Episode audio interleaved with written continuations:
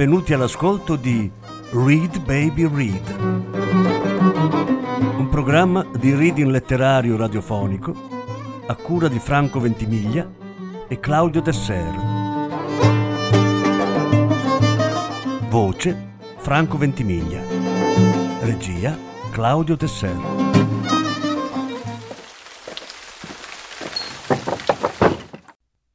Francis Scott Fitzgerald Tre racconti. Sesta parte. Sogni d'inverno.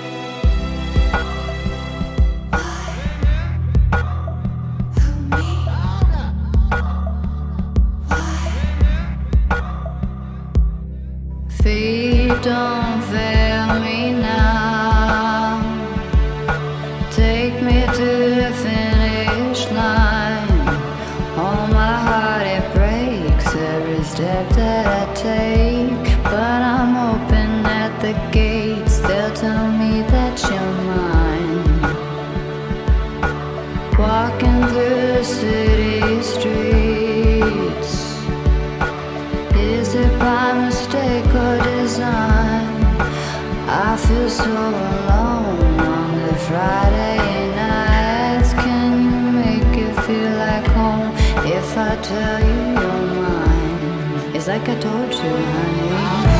Don't make me sad, don't make me cry. Sometimes life is not enough and the road gets tough. I don't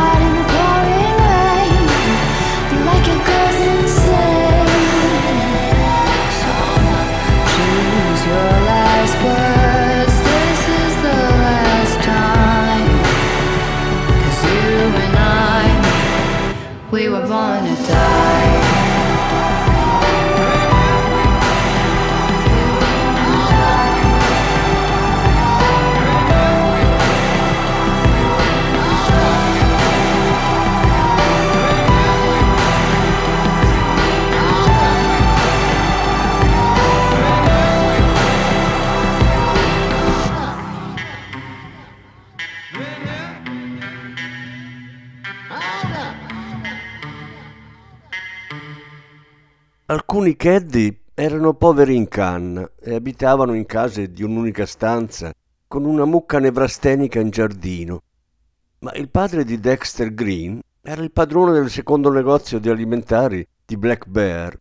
Il migliore era il mozzo, finanziato dai ricchi di Shirley Island, e Dexter faceva il caddy solo per avere qualche soldo in tasca. In autunno, quando le giornate diventavano frizzanti e grigie e il lungo inverno del Minnesota calava come il coperchio bianco di una scatola, gli sci di Dexter si muovevano sulla neve che nascondeva i fairway del campo da golf. In questi momenti la campagna gli infondeva una sensazione di profonda malinconia. Nella brutta stagione lo offendeva vedere i terreni in forzato abbandono, afflitti da passeri arruffati.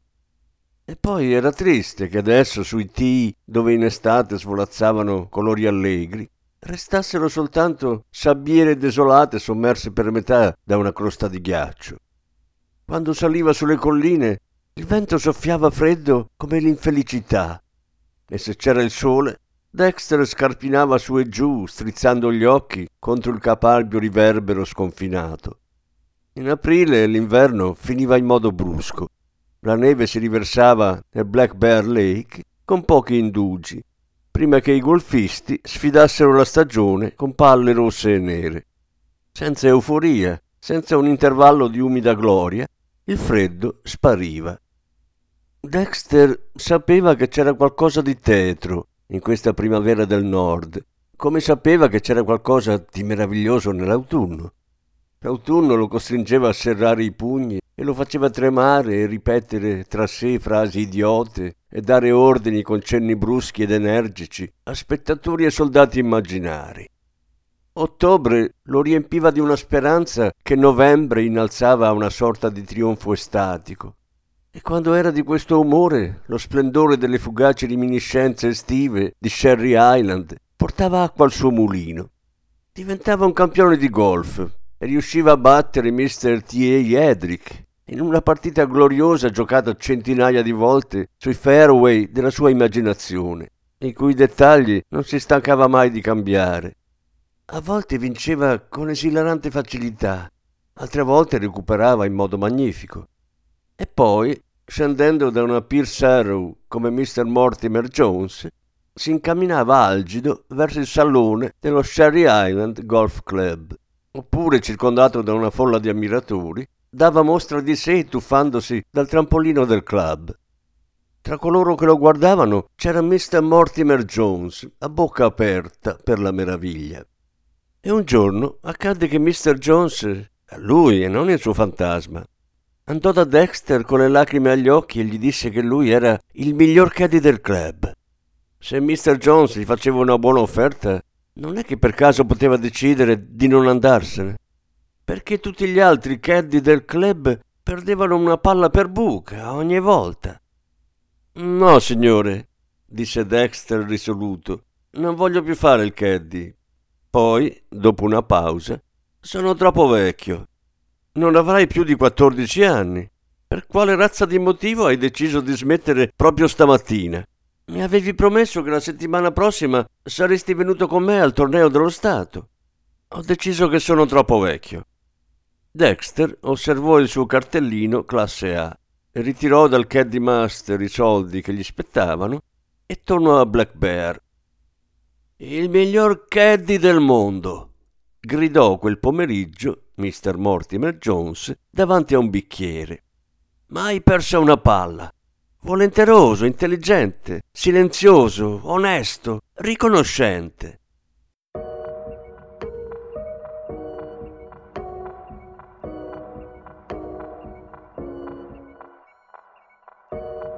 Everything I want, I have. Money, notoriety,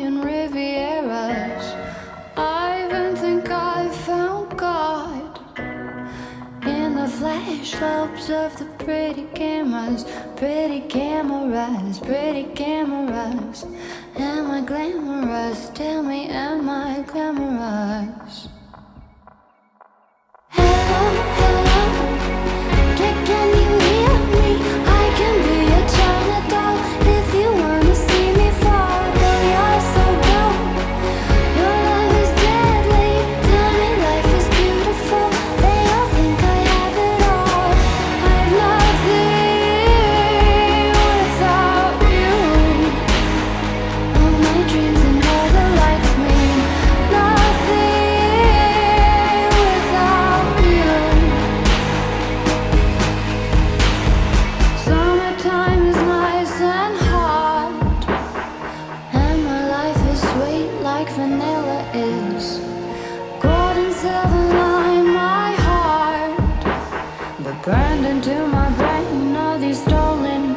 passageiros.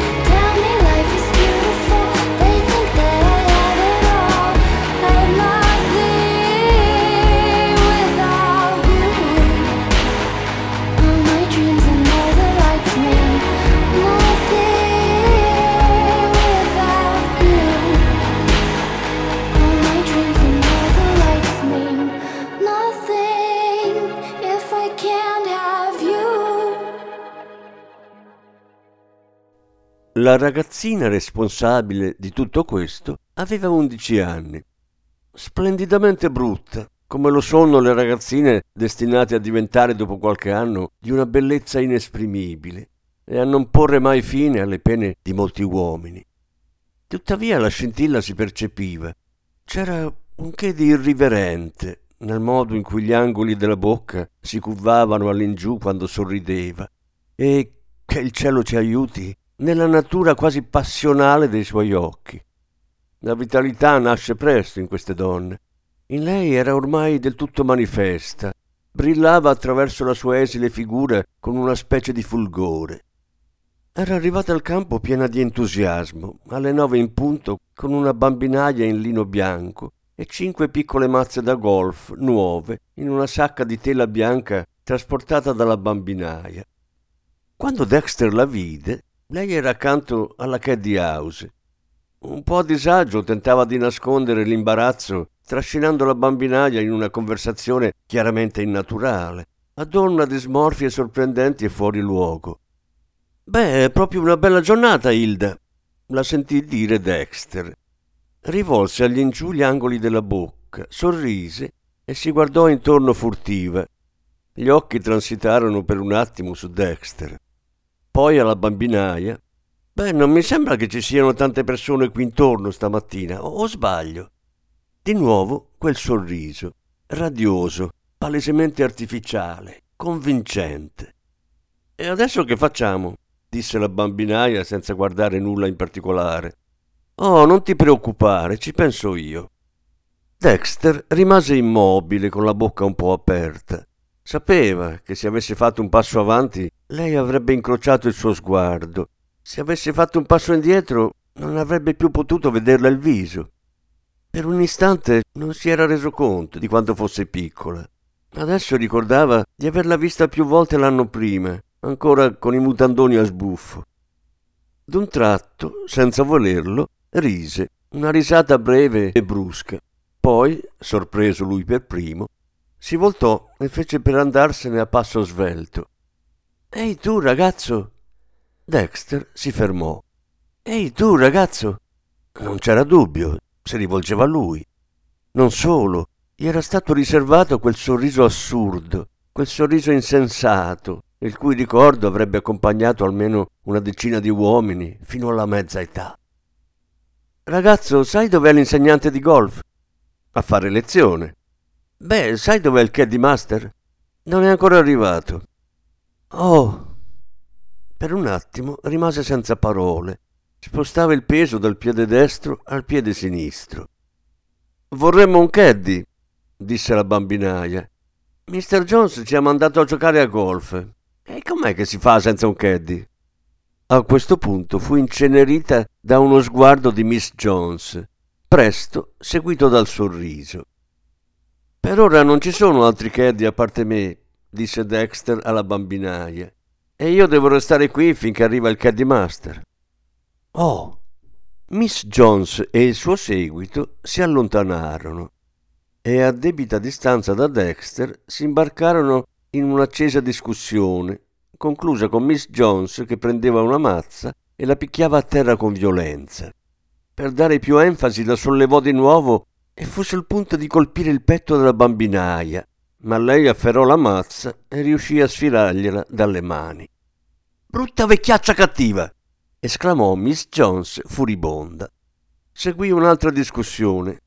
Consapevole che quella scena presentava tutti gli elementi della commedia, Dexter si mise a ridere più volte, ma ogni volta dovette frenare la risata prima che si sentisse.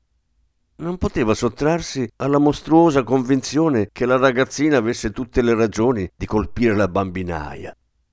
La situazione fu risolta dall'opportuna comparsa del caddy master, cui la bambinaia rivolse subito la parola. Miss Jones ha bisogno di un caddy e, e questo dice che non può farlo. Mr. McKenna mi aveva detto di aspettarla qui, disse Dexter con prontezza. Beh, eccolo qui. Miss Jones sorrise allegra al caddy master. Poi buttò a terra la sacca e si avviò con fare altezzoso verso il primo tee. Beh, il caddy master si rivolse a Dexter. Che fai lì in piedi come un imbecille? Tira sulle mazze della signorina. Oggi non penso di andare sui campi, disse Dexter. Non pensi? Penso di andarmene. L'enormità della decisione lo spaventava. Era uno dei caddy preferiti e non c'era altro posto sul lago dove avrebbe potuto racimolare i 30 dollari al mese che guadagnava d'estate. Ma lo shock era stato forte e questo turbamento esigeva uno sfogo violento e immediato. E poi non è così semplice. Come in futuro sarebbe accaduto di frequente, i suoi sogni d'inverno ormai dettavano legge anche se Dexter ne era del tutto inconsapevole.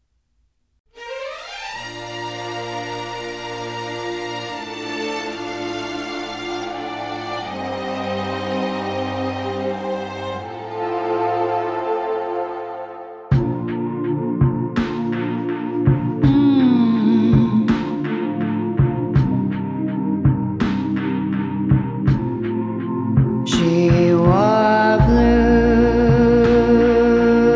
velvet. Bluer than velvet was the night. Softer than satin was the light from the stars.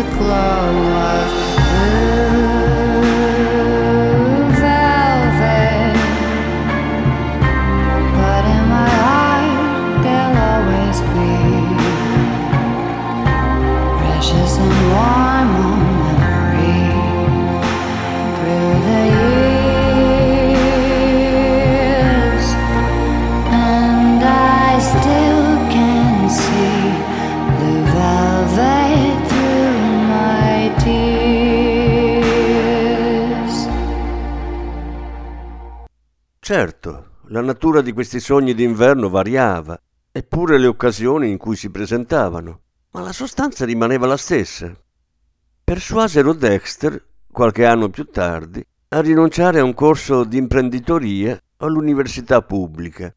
Il padre, che ormai aveva fatto fortuna, l'avrebbe mantenuto, per il vantaggio precario di frequentare un'università dell'Est più antica e prestigiosa, dove fu costretto a fare i conti con il portafogli.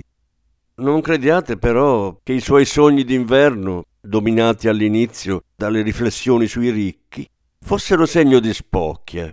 Lui non voleva avere a che fare con tutto ciò che luccicava, o con chi luccicava. Ciò che luccicava lo voleva per sé.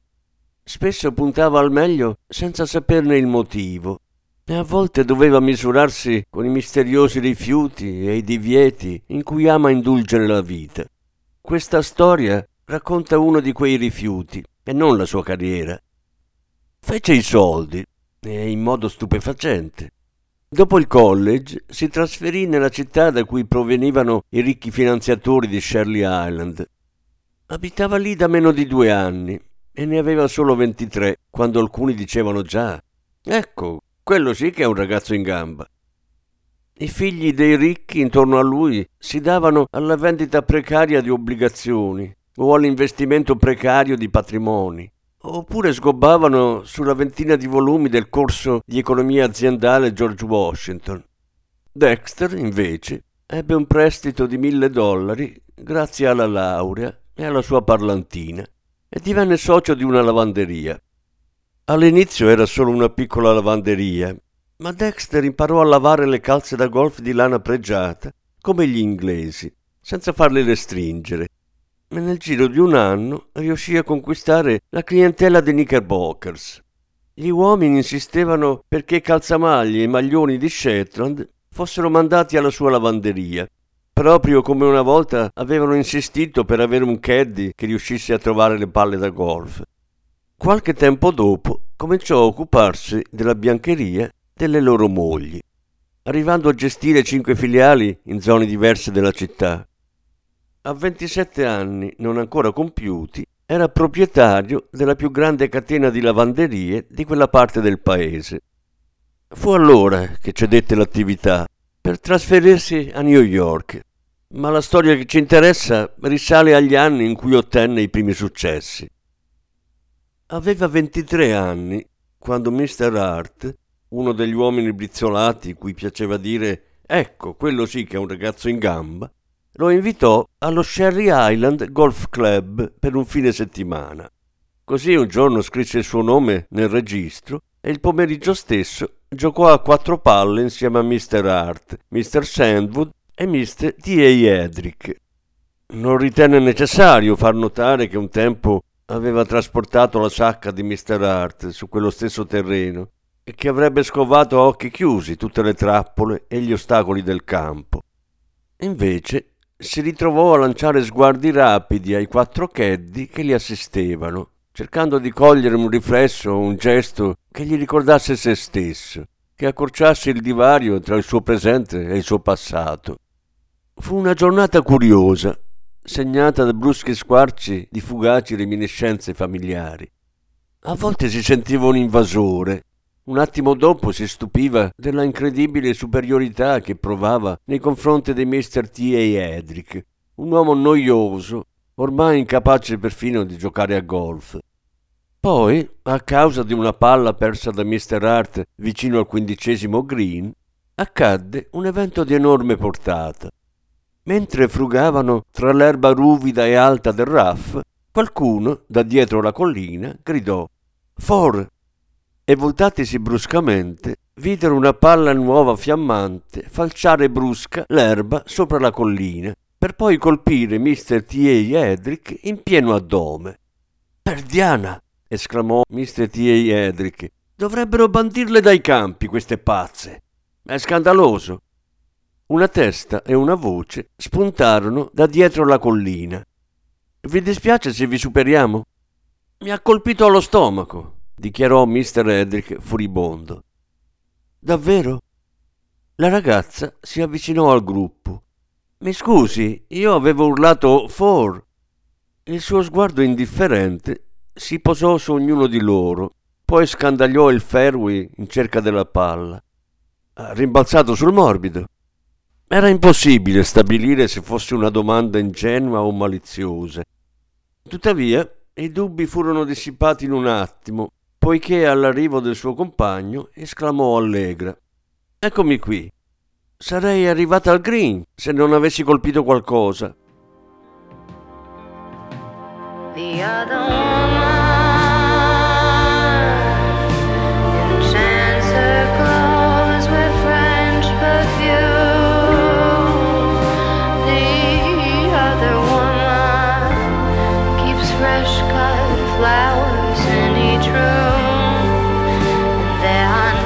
time.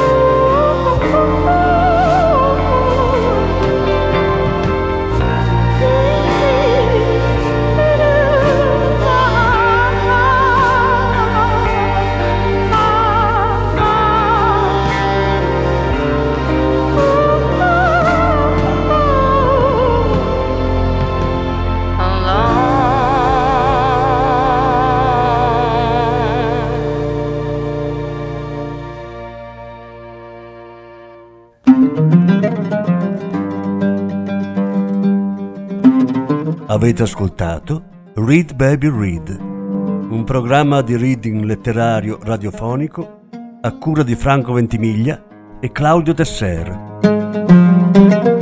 Grazie per l'ascolto, alla prossima settimana.